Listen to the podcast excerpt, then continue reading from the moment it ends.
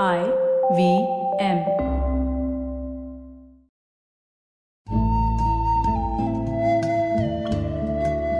IVM के Hindi travel podcast टेढ़े मेढ़े रास्तों पर आपका स्वागत है टेढ़े मेढ़े रास्ते ही क्यों वो इसलिए कि घूमना भी तो ऐसे ही रास्तों की तरह पेचीदा और लगातार उतार चढ़ाव भरा होता है, जहाँ हर पल कुछ नया देखने और महसूस करने को मिलता रहता है। शर्त बस यही होती है कि आँख कान खुले रहने चाहिए।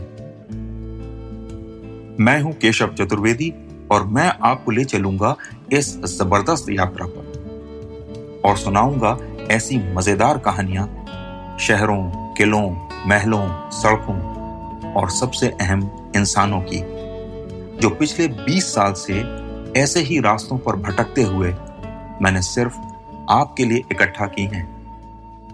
तो आइए शुरू करते हैं। अंग्रेज़ी में एक अभिव्यक्ति खूब चलती है, पैलेस इंट्रीग, यानी महल में होने वाले षड्यंत्र। मुझे लंबे अरसे से यह जानने की चाह थी कि महल हमेशा षड्यंत्र का ही केंद्र क्यों होते हैं। लेकिन मुझे कभी इसका सही जवाब नहीं मिला, और फिर मेरा जाना हुआ इस्तांबुल। यह शहर करीब 600 साल ऑटोमन या उस्मान साम्राज्य का केंद्र रहा है। उस दौर में साम्राज्य की सारी ताकत एक महल में बसती थी, जिसका नाम है तोपकापी महल। यहाँ पहुँचने पर आपको एक बड़ा आहता मिलता है, जिसके बाएँ ओर हरम है और दाएँ ओर शाही रसोई। इसके बाद एक गेट से आप अंदर जाते हैं तो सम्राट की लाइब्रेरी, उसका दीवाने आम और कुछ बाग हैं। एक नज़र में तो महल कोई खास नहीं लगता। एक आधुनिक होटल रिजॉर्ट जैसा दिखता है। लगता ही नहीं कि यह इस्लामिक युग के सबसे शक्तिशाली साम्राज्य का केंद्र था। इससे ज़्यादा बड़े और आकर्षक महल तो भारत में मुगलों ने बनवाए थे। लेकिन गौर से देखने और यहाँ की कहानियाँ सुनकर पता चलता है, क्यों यह जगह इतनी खास है। महल में दी गई जानकारी के मुताबिक, महल के हरम में सिर्फ़ राजमाता होती थी। जो हर हफ़्ते इस्तांबुल में पूरे साम्राज्य से लाई गई लड़कियों की मंडी में जाती थीं और वहाँ से राजा के लिए एक लड़की चुनकर लाती थीं। लड़की कुछ हफ़्ते राजा के साथ रहती थी और अगर वो गर्भवती हो जाती तो उसे राजमहल में ही एक बैरक में रखा जाता था नौ महीने बाद अगर वो लड़की को जन्म देती तो उसे पैसा और कुछ सामान देकर साम्राज्य के उस कोने में भेज दिया जाता जहाँ से वो आई थी लेकिन अगर उसके लड़का होता तो फिर उसे महल के हरम की पहली मंजिल पर एक कमरा दिया जाता। और यह कहा जाता कि हाँ यह राजा की प्रिय है। ऑटोमन साम्राज्य का यह रिवाज मुझे बहुत अजीब लगा, जहाँ रानी और पटरानी जैसी कोई चीज़ नहीं थी। सिर्फ़ राजमाता और तमाम बांदियाँ। शायद इसका एक कारण यह भी था कि ऑटोमन सम्राट खुद को दुनिया का बादशाह समझते थे। और इस कारण उन्हें लगता था कि कोई और राजवंश इस काबिल ही नहीं है कि उससे विवाह के संबंध बनाए जाएँ। पर दूसरी कहानी और भी दिलचस्प है। कितनी सच है ये तो नहीं पता, क्योंकि दुनिया भर के गाइड कितना सच और कितनी गप फांकते हैं, ये आप कभी नहीं बता सकते। फिर भी कहानी बड़ी गजब की है। इसके मुताबिक जब ऑटोमन राजा ये तय करता था कि उसे अपना उत्तराधिकारी चुनना है तो वो चुपचाप एक लड़के के लिए मन बना लेता था। और फिर सभी राजकुमारों को एक रात राजा के महल पर खाने के लिए बुलाया जाता था। राजकुमार शहर के अलग अलग हिस्सों में ठहराए जाते थे। एक निश्चित समय पर चुने हुए राजकुमार को बहुत ही गोपनीय ढंग से महल में सम्राट के सामने लाया जाता था।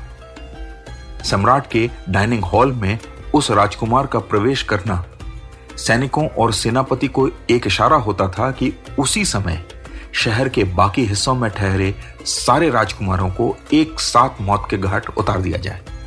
इधर चुना हुआ राजकुमार गद्दी के नए वारिस बनने की ओर बढ़ता, उधर उसके सारे सगे सौतेले भाइयों की वो अंतिम रात होती। दोनों कहानियाँ सुनने के बाद मुझे लगा, गरीबी से उठकर महल में आई एक लड़की जिसने बेटे को जन्म दिया है। और बरसों यहाँ के ठाट बाट में रही है। उसकी यह स्वाभाविक इच्छा होगी कि वो यहीं रहे और उसका बेटा ही सम्राट बने। और इसके लिए वो बेटे के पैदा होने के अगले दिन से ही सियासत के सारे पैतरे अपनाने लगती थी। इस खेल में वो अकेली नहीं थी। ऐसी तमाम औरतें थीं जो अपने बेटों के भविष्य को संवारना चाहती थीं। उधर दरबारी अपनी राजनीति के लिए इन महिलाओं का साथ देते। या उनके खिलाफ काम करते थे। इस खेल में महल का हर दरबारी, सेनापति, रसोईया, खोजा, द्वारपाल, बांदिया, दास, हर कोई एक मोहरा होता था। उधर सम्राट को भी यह पता रहता था कि ऐसे खेल चल रहे होंगे। तो उसके गुप्तचर इन कथित रानियों के बीच अपनी पैठ बनाए रखते थे। हर समय हर इंसान शतरंज की बिसात पर या तो चाल चल रहा होता था या जाने अनजाने मोहरा बन गया होता था। जहाँ हर बेटे की माँ यह जानती थी कि उसके पास दो विकल्प हैं, या तो सब कुछ या कुछ नहीं। या तो उसका बेटा सम्राट बनेगा और वो राजमाता, या बेटा जान से हाथ धोएगा और वो खुद गरीबी और गुमनामी में खो जाएगी तो वो राजमाता बनने के लिए एड़ी चोटी का ज़ोर लगा देती थी। ऐसे में हर व्यक्ति हर समय चौकन्ना रहता था। सबकी नज़रें और कान एक दूसरे की टोह लेते रहते थे। धीरे बोलो कि दीवारों के भी कान होते हैं। ये शब्द हमने कभी ना कभी ज़रूर सुने होंगे। इनकी जड़ें असल में इन जैसे महलों में ही हैं, जहाँ हर समय षड्यंत्र चला करते थे। कापी में उन कहानियों को सुनते हुए मुझे लगा, मुझे शायद अपने सवालों का जवाब मिल गया है। तो आज टेढ़े मेढ़े रास्तों का सफ़र इसी मील के पत्थर पर खत्म होता है। अगली कड़ी में फिर किस्सों के एक नए मोड़ पर मिलेंगे और वहाँ से नए मील के पत्थर तक साथ चलेंगे। और हाँ, अगर आपको यह पॉडकास्ट पसंद आया हो तो अपने दोस्तों और परिवार वालों से यह शेयर कीजिए, क्योंकि सफ़र का मज़ा तो साथ चलने में ही है।